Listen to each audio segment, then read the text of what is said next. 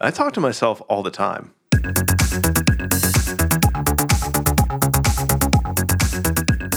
Hey everyone, welcome to another episode of The Function Call. Today on the show, I've got uh, Mr. Glidey Glidewell Grant. I'll take it. Hello. Yeah, My name is good one. Grant. And we've also got AJ Zane, who hasn't been able to say anything because Wow. we're actually expecting him. We're actually expecting him to drop in uh, a bit later on. Um, my name is Austin Gil, and yeah, we got a fun show today. Uh, but before we get into that, how you doing, Grant? I'm all right, man. I'm all right. How's your week uh, going? Uh, it's it's it's good and bad. It's good and bad. I took a little bit of time off to uh to go and like ride my bike, hit some some trails up in like Aliso Viejo, and then I went out to a place called Greer Ranch. Um, but it turns out when you ride a mountain bike very hard, you break things, and uh, my chainstay appears to be cracked. What's that? Humble brag much? I'm just saying. I, I guess you're just saying bike. that I don't I don't ride hard enough because I didn't break my bike. Is what you're saying? Or your bike is made by some some company not Canyon. Yeah. Yeah. Um. Yeah, I was noticing you were posting a lot of pho- a lot of videos lately, and I was like, "Dang, he's Yeah. he's like really not working a whole lot." yeah, that's just- uh, Yeah, There- good for you for uh, taking some time off. You know, yeah, you got to. But I've I've also during about the same time uh, had like a little uh, little cold. Was like a little sick. No, it's not COVID. Uh, yes, I'm, I'm okay and and uh, recovering from that. But you know, it's it's one of those things where like you know, as soon as you take time off, you're gonna get sick. It's Yeah, just how it works sometimes. that's how it works. I didn't make the rules. Well, whoever did, them. Ooh, speaking of rules, uh, today Mm. we're going to be talking. Yeah, you like where we're going with this, right? This is a Today, we're smooth go- transition. Ooh, it's like butter. It's like Yes. Pennzoil. It's slick. Um, it's like, like butter. It's like pencil. No one has ever said this. I say it. I, what do you mean? Someone has said that. Someone, come on. You know how long people and words have existed? Someone has said that. It's like Pennzoil.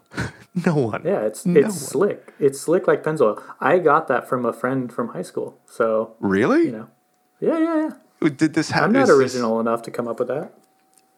Did I'm pretty ha- original. Just kidding. But did- I- I'm so curious about this. Um, where? come back to where? some other re- no, regionally, where did that come from? uh, like, where did I go to high school? Yeah. Uh, I don't know if I want to give out that information. You know, there's like you're you're trying to fish me. You're trying to fish me for some security questions.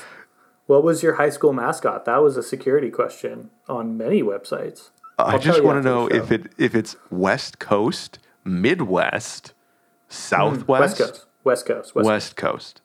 Okay, Yeah, yeah, fine. That's all I wanted to know because this this sounds like something very weird. Yeah. I'm glad that that didn't throw completely throw off my smooth transition too. It just like got us It- right. It really got us right in there to talk Like about. like Pennzoil. Yeah, yeah. We were talking about rules, which is related to CSS. And today we're talking about um, CSS resets. This was a topic that I wanted to talk about because uh, in the last I don't know, a couple of weeks, it's been quite near and dear to my heart because I am currently working on my own little project that's like a CSS reset. I actually have two projects that I want to talk about, but Humble um, brag. We'll get into that later. Someone's got two projects. Yeah. Yeah. Well, anyway, that's that's that's the why of why we're talking about this. So we're talking about uh, CSS resets, normalizers, uh, maybe a little bit of like frameworks in there too.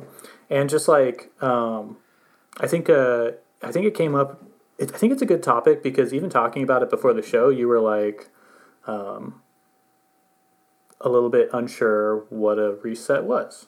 Oh, you're so kind. I genuinely have no idea what these things are for or like why somebody might use them. So you used a couple of different terms. You used the term normalizer and then you also mm-hmm. used the term reset. And in, in my mm-hmm. head, I'm like, okay, I'm doing a project. I'm like, okay, create React app, do React, and then I write CSS, and that's it, right? Like in in my mind, this is enough. I'm gonna do some CSS. I know some Flexbox. I can flex that Flexbox we're going to get some layout together and it's good. Like, what, what scenarios am I going to run into where a reset or a normalizer is my solution? Like, what, what, what problems do these actually solve? Okay, so um, there's a little bit of history here that um, some of these things aren't such a problem anymore because we have modern browsers that follow like oh what's your dog's name again domino Domino. She's Domino's just, got some thoughts. She's out there being a monster. That's okay. Um, Nugget's also being a monster, but he's the silent monster that you know you never know what sort of trouble he's getting into. He's the silent. Um, That's scary.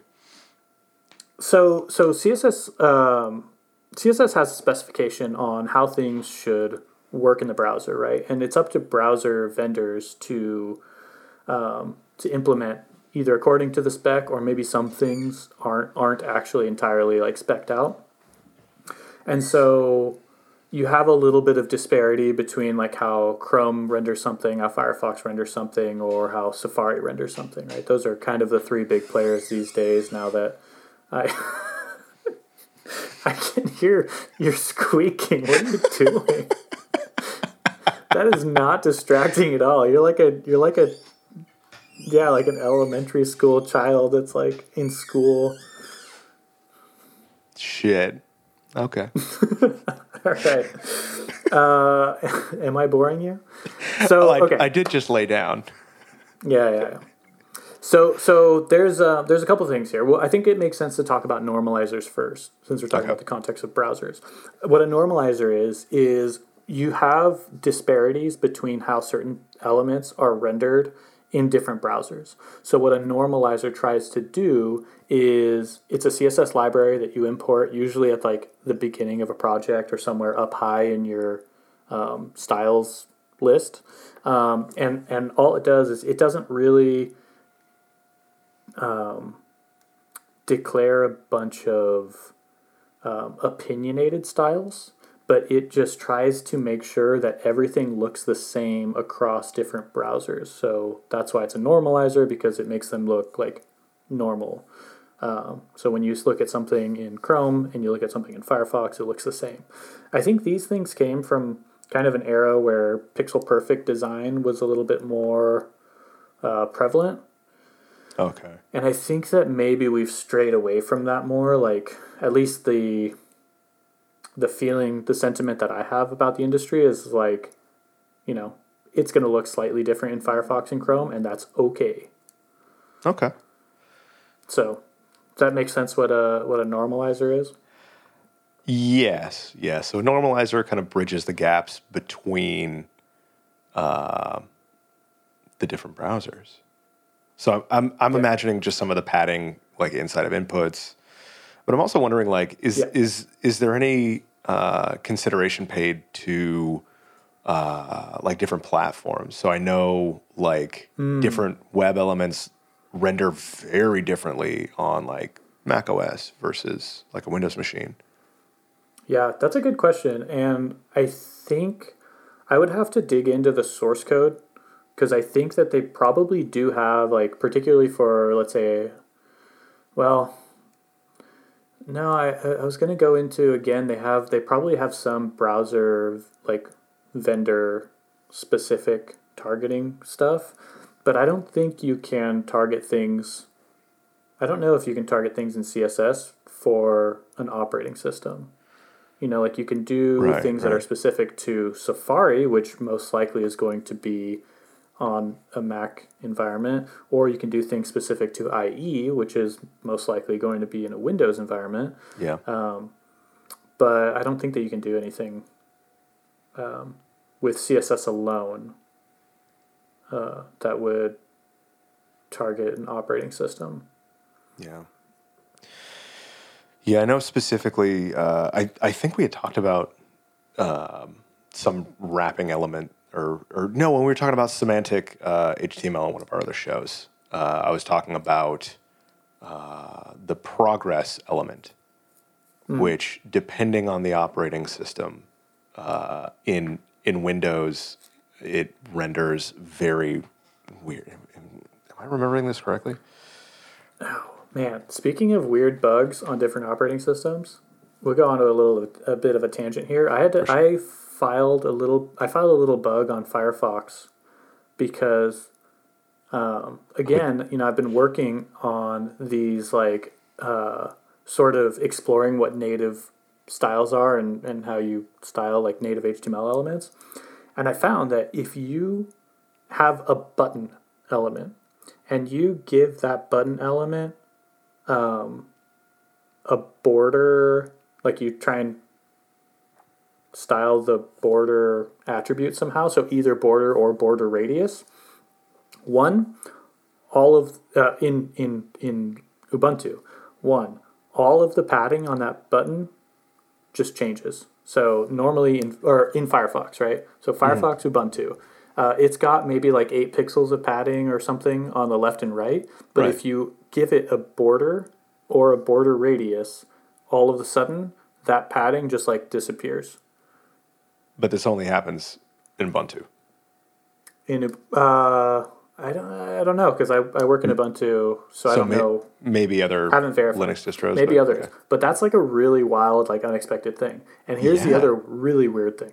Here's the other really weird thing is if you if you do if you do the border or border radius on a button and then you hover, the the the native browser agent background color disappears and it goes from like a grayish whitish background color to transparent.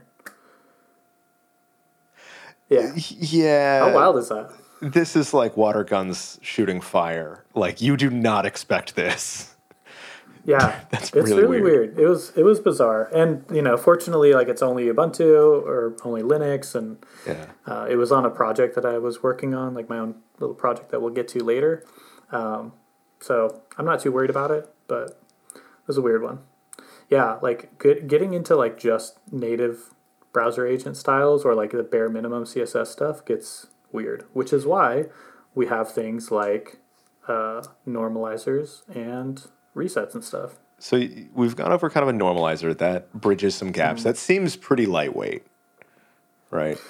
Uh, it depends. I, so I'll say like the probably the most familiar one, or the one that I'm most familiar with, that I see most commonly used is normalized CSS, normalized.css, uh, and I think that that's maybe like five kilobytes or so, Okay. which in the grand scheme not not so big.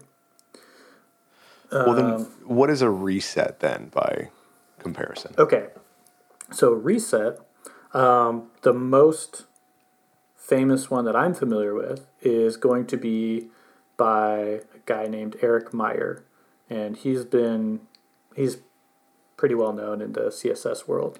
He's pretty um, well known as a straight up G. Oh yeah, Yes. well if Grant says it, it must be true. That dude's got because your name starts with G. Cred. Yeah, he seems like a nice guy. I've never met him in person, but he knows what he's talking about, especially when it comes to CSS. So anyway, he maintains this library called, uh, well, Eric Meyer's CSS Reset. Um, it's available on npm. I don't know what it's called on npm, but he usually like he usually just has it on his website and keeps it up to date. And it's small enough that you can just like copy and paste it into a project. And what a, what a reset does is rather than trying to take all the browser styles and making them look the same, um, it kind of takes every HTML element and resets it to one sort of default. So it removes all of the margin, all of the padding, all the borders, Um, it removes list style types on list elements, and just like everything kind of comes back to looking like a paragraph tag. And that's like, um, it's it's kind of an interesting approach. Yeah, it's kind of like is a sledge- nuclear like- option. That is a yeah, yeah. It's Wow. a sledgehammer approach. Yeah. And, you know, it's kind of interesting because on one hand, um, it you're probably going to end up getting rid of a bunch of uh, browser agent styling anyway and uh, writing your own styles. Like that's um, yeah, like you're gonna so so it makes sense to have like one starting point and then you kind of like expand from there. And the the the benefit of it being a nuclear option is because you can just like target everything and reset everything. Um, it's it's not so like nothing falls through the cracks. Does that make sense? Yeah, yeah. It's, so it's uh, th- this seems like it would be a good tool if you're building. Uh, I don't want to say like a style guide, but but like a like a, a component library that has complete coverage, if if that makes sense, right? Where like this is you're only able to use our components and don't do anything else because So essentially, like it, it's not uh, a reset where it like encapsulates all of the styles and just like says, you know, these are the styles you're, you're going to use. It, it rather like takes everything and resets it to a, a singular baseline upon which you have to then define everything that you want because the browser is now not going to like provide anything for you. So instead of let's make everything about the same across browsers, this this is a normalizer. Uh, this is everything is 14 point uh, font and like 300 weight and line height is 16 pixels and whatever. Like everything is the same. Yeah, yeah. So it's probably going to do something. It's it's basically going to take everything and take all of the opinions away and say, cool, start with this and build your opinions on top of this. So like what the font size is going to be, uh, font weight, um, margin padding. I mean, the big ones are like the the ones that you would notice is like margin padding. If you go from default um, browser native styles, uh, every like you know text elements, paragraphs, headings, they have some margin, Yeah. right? After using a reset, or at least like Eric Meyer's reset, no padding. Uh, no, sorry, no margin, no padding, whatever. And so it's interesting because on one hand, uh, I don't know, I, I probably am su- super guilty of um, premature optimization. And, um, you know, I'll look at something like a, a normalizer and be like, yeah, that's cool, but I'm to take all these styles, I'm to add like this extra library to put these styles onto a page to make my to make all the things look the same across browsers. And then I'm after that I'm going to also add my own styles according to my style guide that makes my things look how I want them to look which isn't what the native browser agent style is what I want anyway. You know like like a, a normalizer kind of seems pointless to me when you're just going to go ahead and write your own styles on top of that anyway. Yeah, I kind of get that, but it, so like uh, I would have kind of the other opinion eh, where if it ain't broke, don't fix it. Like your your H one is going to be should be bigger than your H two. Why, like why reinvent the wheel?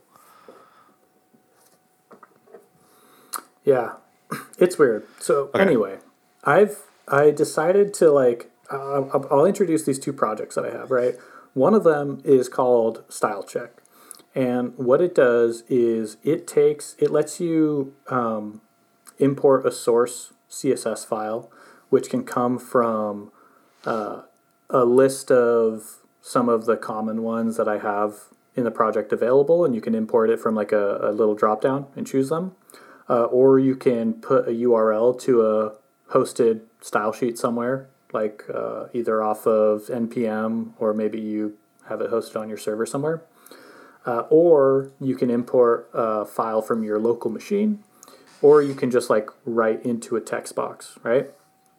And so it takes those, whatever sources you have available, and then it will apply those styles onto an iframe. And that iframe is just plain HTML. So there's no classes. It's just a list of, I don't know, let's say the 95% of the HTML elements that you would You're not use. kidding. There's a ton of elements Um, here, and wow, is there just it's a lot of elements. yeah yeah um, and and you know i mean i think that people people use like people's markup is going to be different in your own project than what's there. But if you were to just like drop this onto a page you can see how those css sources impact uh, just plain html so if you want you can even like stack them. You could import uh, normalized css and then bootstrap and then whatever and see like what the result would be. And I kind of built this because I wanted a tool to to be able to kind of audit how CSS is impacting like just the base plain HTML that I'm loading on a project. Part of part of this comes from like my agency background where we di- we didn't know what the client was we didn't know what elements were going to end up on a page because a client would eventually have a CMS and they would have access to put, you know, block quotes or whatever onto a page and and clients put like the craziest stuff out there and so you want to make sure yeah you want to make sure when you hand the keys over to their website like they don't come at you and like a week later like hey why is this page looking all blown up like why is this Well, one of your know. editors shouldn't have make sure permission to publish. sexy.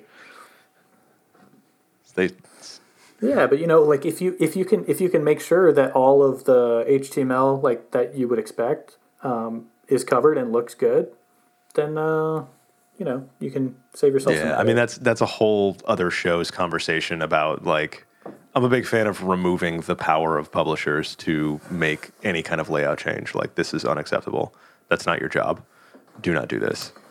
Well, so that's the thing is I'm not I'm not talking about layout changes, right? I'm talking about content. So if you look at like styles check, like you're not going to have the ability to check the effects on a main or a div or a span or header or footer because those those elements are not um, not necessarily visual elements. Like they don't necessarily get styles by default. Those are um, elements that are maybe used for layout.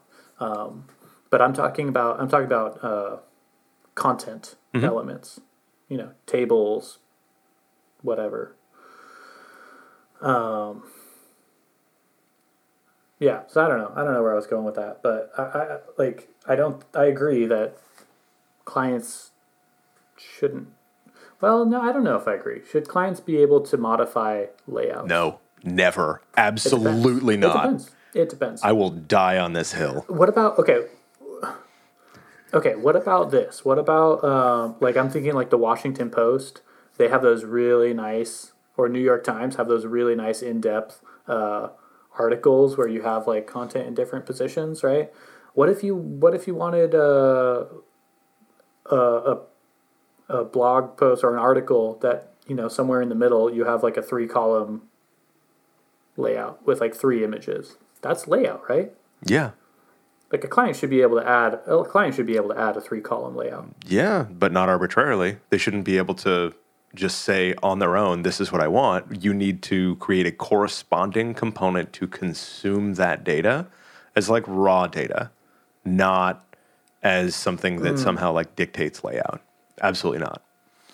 So like anything and, and so like this is this is something that um I, I think a lot of agency work is moving in this direction if the agency is smart um, limiting the capability of their clients, removing uh, what have been referred to uh, by the the wise Stuart Runyon, um, removing what are called foot guns.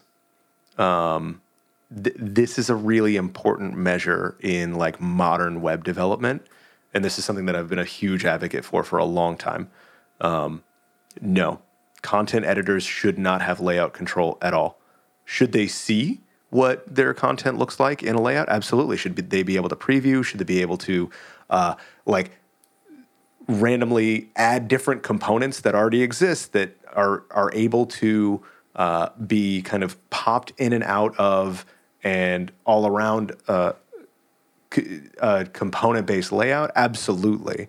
Like you should be able to drag and drop to your heart's content, but all of this needs to be developed uh, and engineered to work correctly beforehand. And then your CMS needs to handle like all of the hard parts around that. But the engineers need to build those components and have the kind of preview ability there. I mean, so we're we're getting pretty far off uh, on this tangent. That's Uh, right. It's it's like, but it's a big deal because what happens when you allow somebody to arbitrarily add styles, inline styles, is those can leak and create problems on your page that you didn't anticipate. And something that I've seen a lot that I've refused to allow in any project I've ever worked on is arbitrarily injecting script like, hey, we need this JavaScript on this page to do this. Absolutely not. Until it's been reviewed. And, and I'm finally at a company where they're like, their security standards are too high. They're just, they're going to say no before it even lands in front of me. Like, I'm grateful for that. Um, but like working with clients who are like, no, we need this script to do this thing.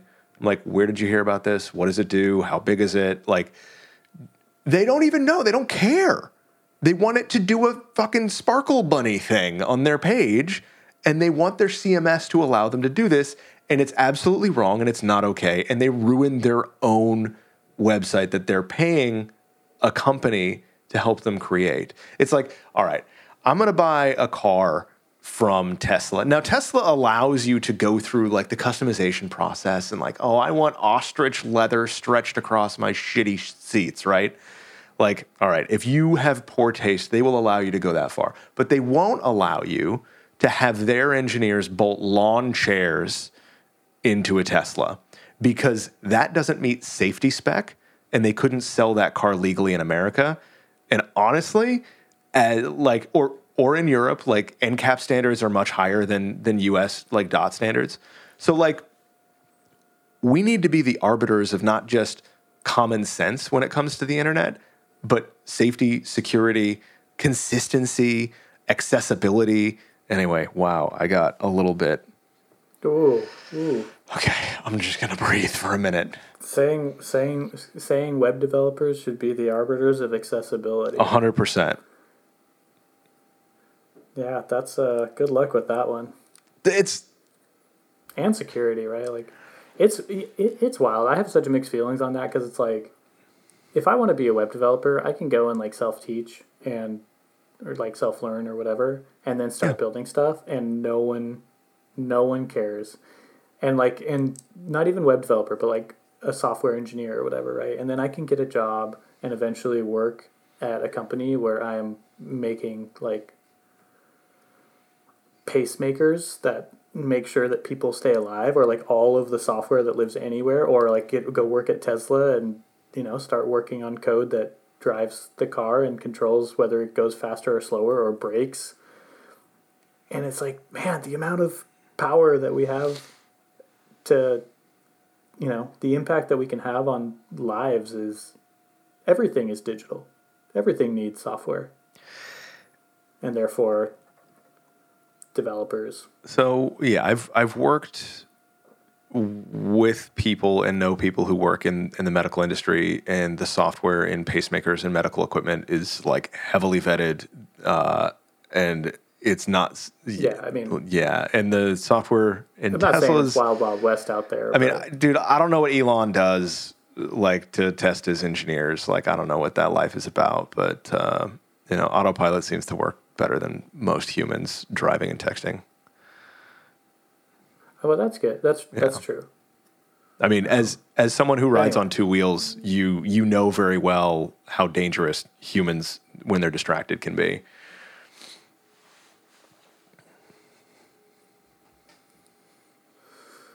Yeah. Oh, looks like AJ's popping in. Hello. Um, Hello. Hello. Hello. AJ, you're black. And I don't mean that. I mean the camera's black. I mean you're black too. But oh, there he is. I Figured out technology. There's this What's cool up, my thing you can dude? do where you can uh, cover your your laptop camera, and uh, it's it's very advanced People can't see technology. you. We have the technology. Man, that beard is growing in, huh? Actually, just That's the fuzziest I've ever seen yesterday, you. So I don't, I don't know what that means. Oh wow. that second puberty is rough. Indeed. Um, but anyway, we were just talking. Uh, we were talking some some CSS resets and normalizers. So, is it safe to assume that you know about resets and normalizers? Give me a second to reset my brain and normalize my CSS knowledge, and I'll get back to you. Oh gosh. Okay. So, quick quick overview. Normalizers make everything look the same across different browsers uh, because there's a little bit of disparity between you know different browsers. And a reset resets everything back to like a bare minimum. So removes font size, font weight, padding, margin on all of the default like browser agent or user agent styles, right? Have we? Um, and so the CSS reset is is like a very lightweight sledgehammer that just like totally destroys any native styles. Um, which is cool if you want to go ahead and like re uh, redeclare like all of those styles and redefine them back to what you want. Um, and a normalizer is cool if you really want uh, like pixel perfect um, accuracy across Pixel different perfect browsers. pixels. But it's also like the ones that I'm familiar with are, uh, yeah, the, the the ones that I'm familiar with, like they, it's not like a, it's not necessarily like a tiny library, right? So anyway, I, I've been working on this idea and this project that's like I kind of want something that's in between a CSS and a normalizer and like a framework. And so now we haven't really discussed CSS frameworks, but I uh, kind of assume that people are familiar. So these are going to be things like Bootstrap, Foundation. Um, there's also some CSS frameworks that uh, don't rely on classes. Um, there's like a new breed of CSS frameworks that are just like if you write semantic CSS, uh, it'll display stuff in the browser differently, which are pretty cool. Um, and and a f- so a framework kind of tries to do this thing where it makes things look not just the same but actually have like very opinionated styles like an input should have rounded borders and should have five pixels of padding and should have a background of gray or whatever and if it's like invalid it should have a border color of red and when it's valid it should have a border color of green or whatever right they're like much heavier solutions um, much more uh, styled and like built out. It's like a full on framework, um, but it's also like much more opinionated. And if if it doesn't if if it doesn't match what you want your design to look like, then you end up having to overwrite uh, some of their design choices, and you end up importing extra CSS that you are not going to use because you overwrite it, right? So I kind of wanted something that's like in between all of that, something that's just opinionated enough as like a good starting point and it's like look you're going to want to have these styles defined for whatever your let's say like your inputs are going to look like um, so a good example of this is like every project that i work on every project that i work on i want my input my inputs to take up 100% width and have like the, the sort of pa- parent or the layout determine what the input's width should be. Like a form should have a width, and then that input should just take up the full width of the form, right? I'm, I'm seeing some Uh, some very so wide radio certain- buttons. Uh, yes. So you so you don't do it for things like radio buttons or checkboxes. There's a bunch that you like The omit, widest Um, checkboxes. but it's kind of like Sorry, I'm being yeah. kind of facetious. It's better for mobile. Yeah, you can't. I mean, it's easier to hit, right? You can hit miss it with left thumb, right thumb. It's all good. Oh, dude, you could hit it with your Whoa. pinky. Still be right on. Yeah. Precision Oh. instrument right here. I don't know. Exactly. um, so I've been just like thinking about this sort of thing, and like you know what, I, I ended up starting to starting to build it, starting to build a thing that I wanted, uh, and so I have this this project called bedrocss, B E D R O C S S. Dude, that is And such a good it's- name. It's an alright name. It's a it's an First, alright name. that, first, that, I- yeah, no, that's great. I think it's yeah, Yeah? it's like a Okay, Hanna so I- Barbera like, I think it's- like fan. bedrocss is great. Well, yeah, I think I mean if you're going to launch anything publicly, like you kind of have to say you have to take some time to think about a good name because I'll I will install between two different libraries that do a similar thing. I'll install the one that like sounds better, even if it's mining crypto on my machine. Like it sounds good. You know? The one with the clever name always wins out. Yeah, which is interesting. We're also brandy.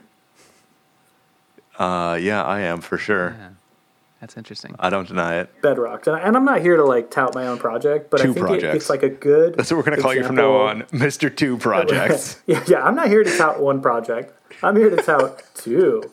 Um, but it's a good it's a good example of like um, of this kind of concept that I've been playing around with, right? And maybe I'm not the best to to do it, but maybe people listening can have other ideas.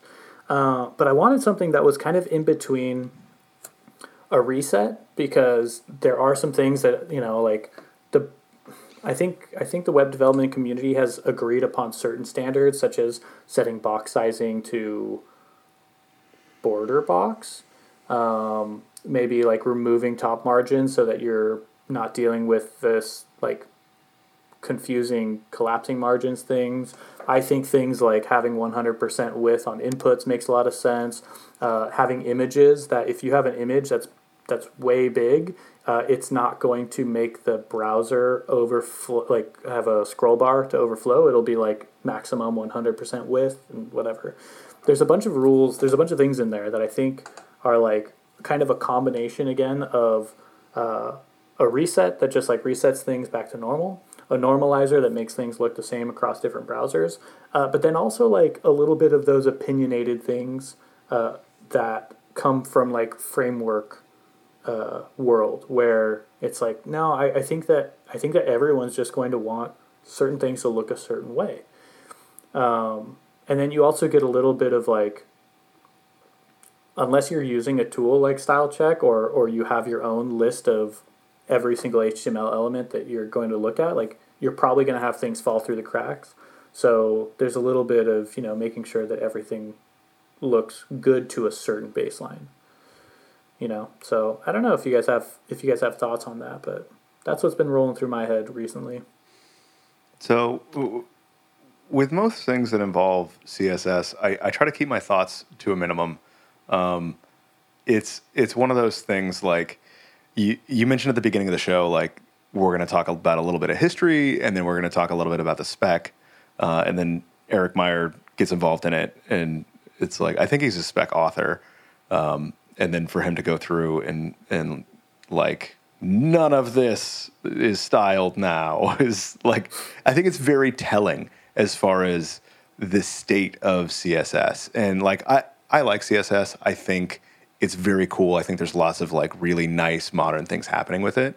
But I think uh, as far as consensus goes, um, people who are into CSS probably yes.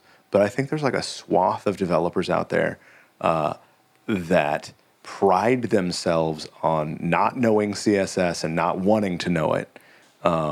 Yep. And and I think that um, I think that's problematic in in some places, um, but in other places um, where let's say there's there's companies that can afford to hire people who are very into CSS and afford to hire people who are much more into like middle end like application development, then you know you you can afford to specialize. But you had kind of mentioned at um at like an agency, that's where I think this stuff really thrives and and matters and comes from is where like small teams have to be scrappy and have to get by and have to develop rules uh, that will work across lots of different projects. And it's funny to me how dominant the agency. Uh, I I do not like the term, uh, and I won't use it. Cool. It's funny to me how dominant the agency approach is across other areas of web development. Um, and I think it's because a lot of people come through an agency at one point or another. It's like this rite of passage. And I, I did mm. a little bit of time in an agency and to be to be totally honest, like I didn't get the super rough agency experience. I was sheltered from a lot of it, and I really appreciate that. Um, my boss at the time was like super chill and shielded me from a lot of like crazy stuff that I hear about that happens in agencies. Um, but I do think that that's the tail wagging the dog. Um, I think that, and and this is this is a bit uh, maybe gatekeepy, but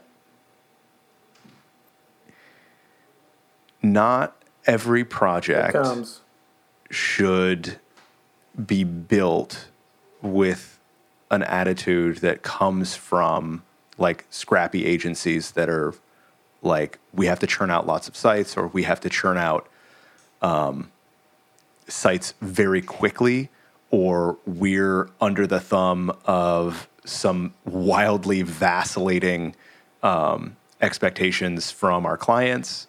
Like the constraints in agency land um, s- seem to have way too heavy a bearing on the rest of web development.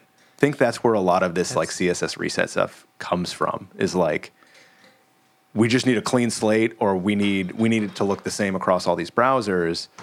Um, that's really interesting because um, you know, like what you're saying, right? The agency approach is very much rooted in an agency wants to have a standard platform.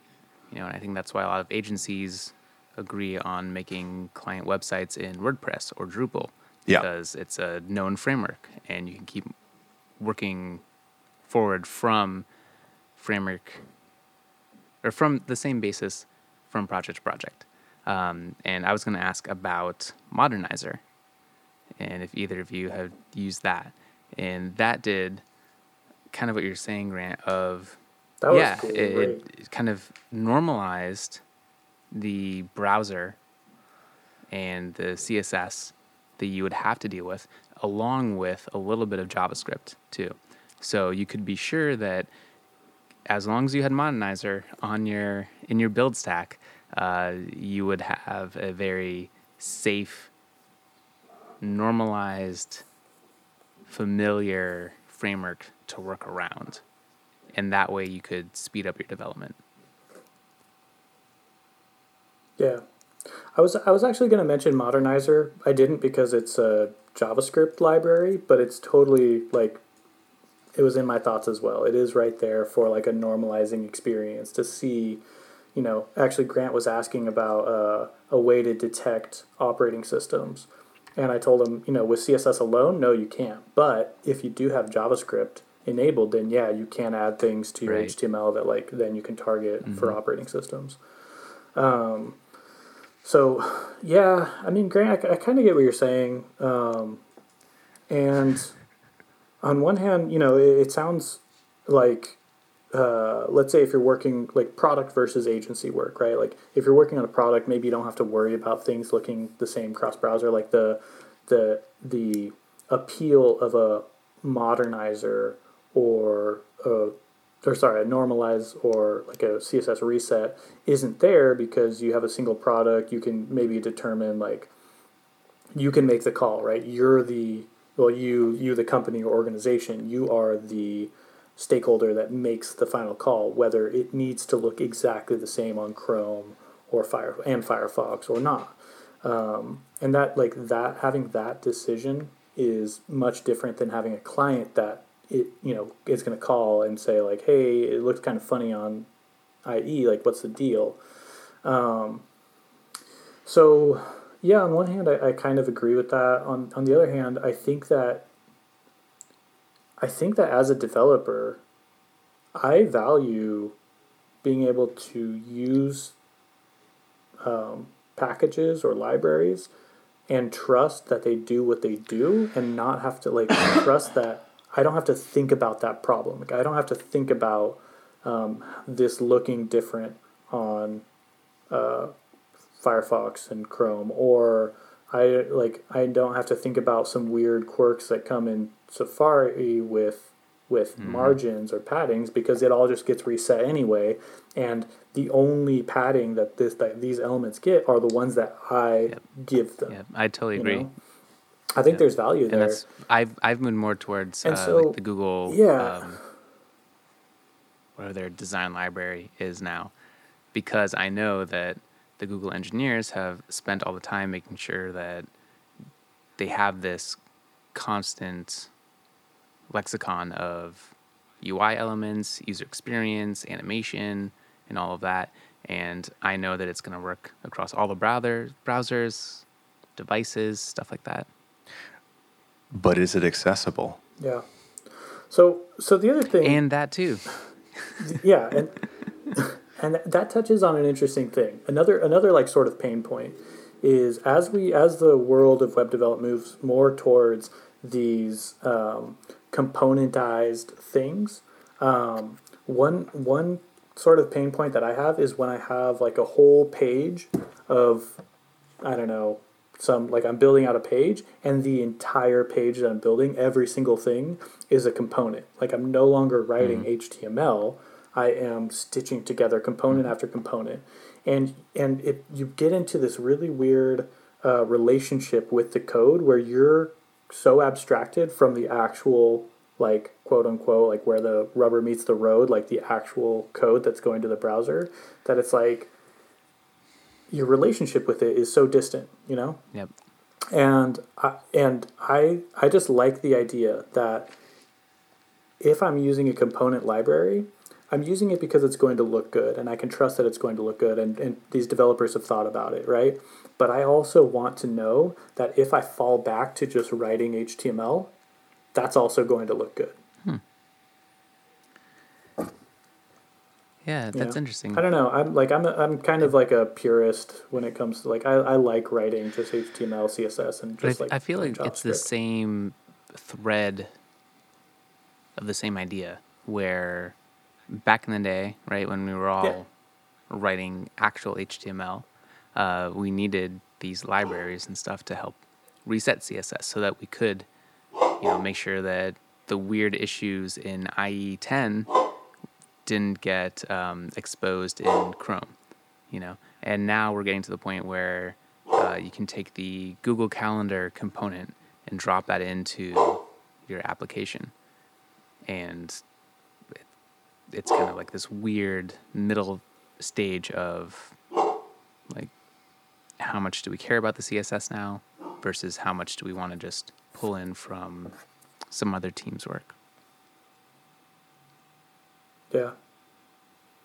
Yeah, I, I think the thing that irks me is having to follow like such a prescribed framework. Like some frameworks are just so like you have to do things the framework's way. Mm-hmm. Um, I agree. and I'm, you know, I'm a, I don't know. I like to, um, I like to just like get loosey goosey with my code, I guess, and I like to, I like to be a, what is it, like a maverick? Yep, we've talked about this before. no, I'm just kidding. But like that, that you know. Yeah. Anyway, I don't know, Grant. You look I- like you yeah, I some did. They're gone now. I now it's just empty head, no thoughts.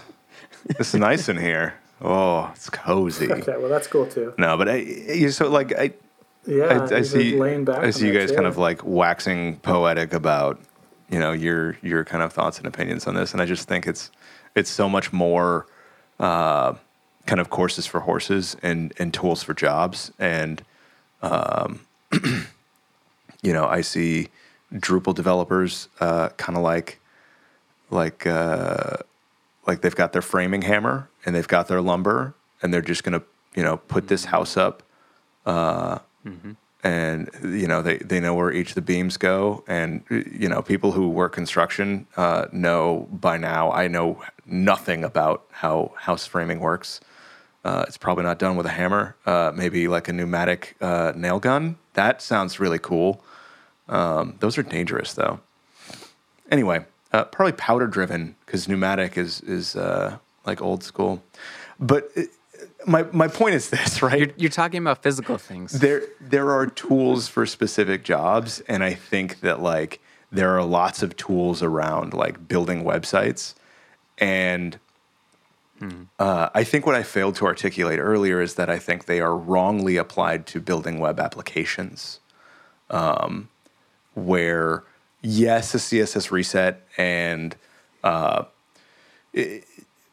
might might work, but what you really need to build is is your uh, your your design library. Like you you need to have a strong component library for people to build with, um, and that's something that I see fail a lot because, like what you're saying, uh, I I you know if I need to create an unordered list and we don't have components for that, I need to know that it looks good in this same library, right?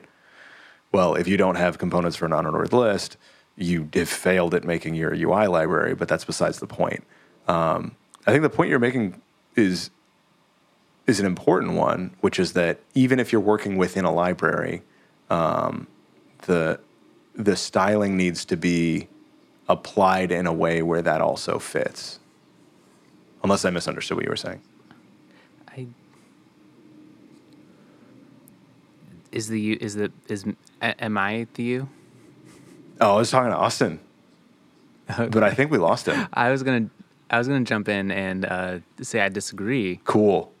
in in some ways. What you're saying that um, instead of you know taking ownership over, for example, uh, a list of elements and what they look like, um, if you can have the opportunity to pull in someone else's library and all of their hard work, um, then you don't need to think about it. And you can be very comfortable knowing that you have this library to sit on, apply, and know that it's not going to break.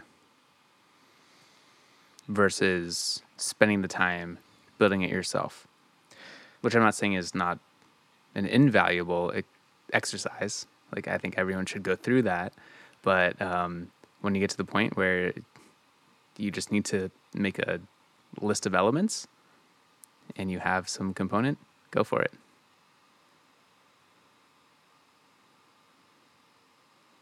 What do you think of that? I don't disagree with Oh, it, but I, I- think I think there's a lot of I think Austin's like gone. Um, there's I think there's a lot of uh, I have no idea what Austin is doing. He's lost it. he's trying to sign. He's out of his. He's gone.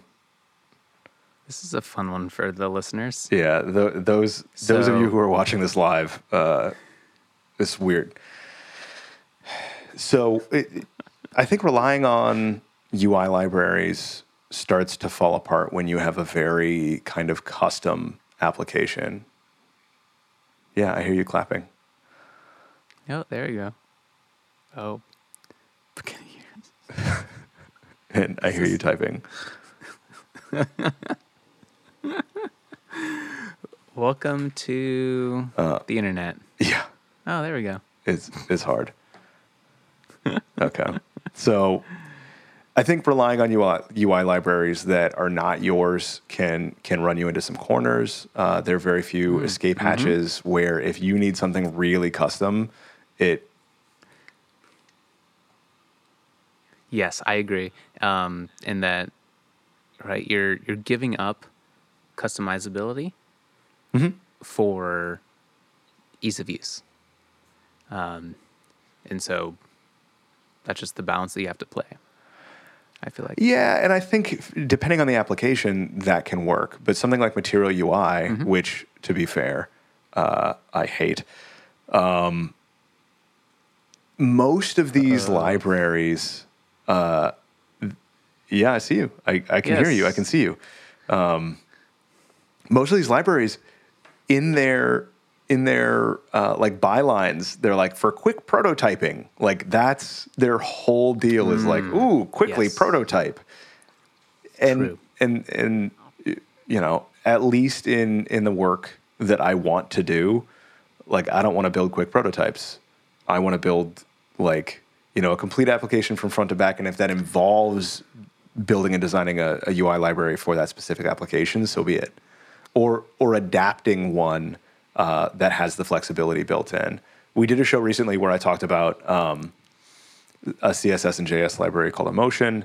And something that we're building with this is a UI library where if you're using this, the escape hatch is very easy. Um, you can overwrite and customize absolutely every element that we're putting putting out from this, um, but it comes with very strong styling in the first place. So it's it's not like Material UI um, where you have this heavy, heavy nesting uh, API, which is like gnarly to work with. Oh man, do you have to just lean heavily on the docs to get things done? Um, maybe they've fixed that. I don't know, but like this, this comes with uh, a very specific aesthetic that if it works for your application, it's good. And I think that you know the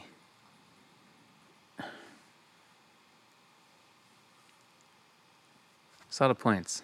We can probably do a follow up episode about just this. Um, but you know, thinking about building applications and building applications quickly and building applications sustainably, those are two completely different questions. Um, and what I've found is that relying on these frameworks lets us build not only quickly, but also sustainably because we have this platform that we can rely on. Um, and so, like you said, you know, with Google Material, right, it's great for spinning stuff up really fast, but it's also great at um, being able to bring new developers onto your team and you know like having the exact same lexicon around how you're building stuff It's it's actually it's funny you say that. Uh, there was a, a developer that I was working with um, to try and like he had he had gone through like a code school and he was like um, kind of lost as far as like hey how do I get a job and I'm like look at companies around you see what they're doing uh, and and learn something from them and he's like well what about Material UI should I learn Material UI and I'm like, let's let's dive into it together. You can learn it, see if it's useful. Uh, he learned Material UI. He went interviewed for a job the following week and got hired because he was familiar with Material UI because he could be quickly No way, onboarded. really? Yeah, like this was like magic for this dude, and I was like so happy for him. I haven't spoken to him since. Like he was just like, I got a job, Wow. we're set. But that's amazing yeah, but like it was super cool. And what you're saying makes perfect sense. Like if I am looking to hire somebody, I want them to know my stack. And if my stack is accessible, if I'm using Ant Design, if I'm using Material UI, that makes a lot of sense.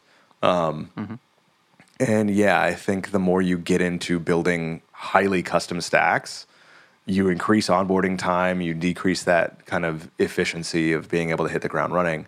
Um, so that that can be a downside. I definitely hear you there. That makes sense.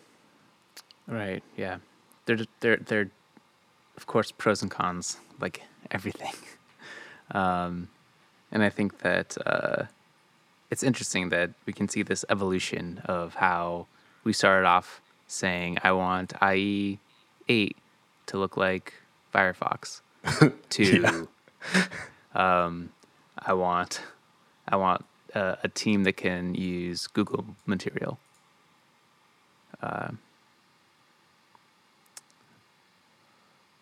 Yeah. So that's great. Okay. So do we want to wrap up? let's Do picks? let's let's uh yeah, let's talk a little bit about try to find. Austin in the vortex that is the internet that he dropped into. Are you still talking on the show? Yes, we're still talking on the show. okay, yeah, let's We lost let's do Austin. picks. Do you have one or should I go? By the way, uh, I got one. Okay. And it is hammocks. Oh, what? Hammocks are awesome. Yeah. And if you didn't know, hammocks don't just have to be outside. You can put a hammock in your kitchen. Uh, okay. I mean, this seems like a dangerous way to to like boil water. Why are you boiling water in your hammock? I think that's probably a better question. You're right. You cook hamburgers in your hammock. Also seems very dangerous.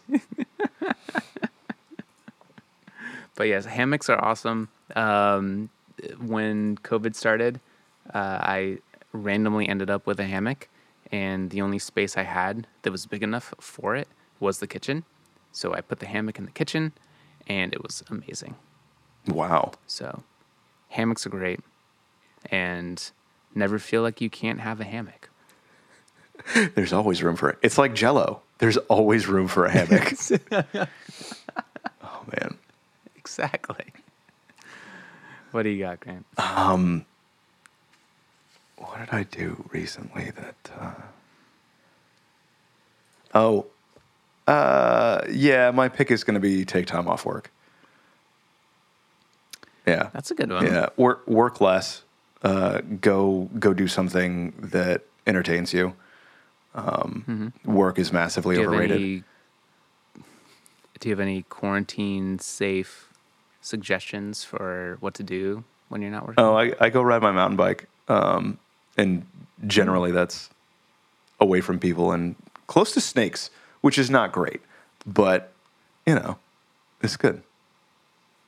That sounds just as dangerous. Snakes and people, high level of danger.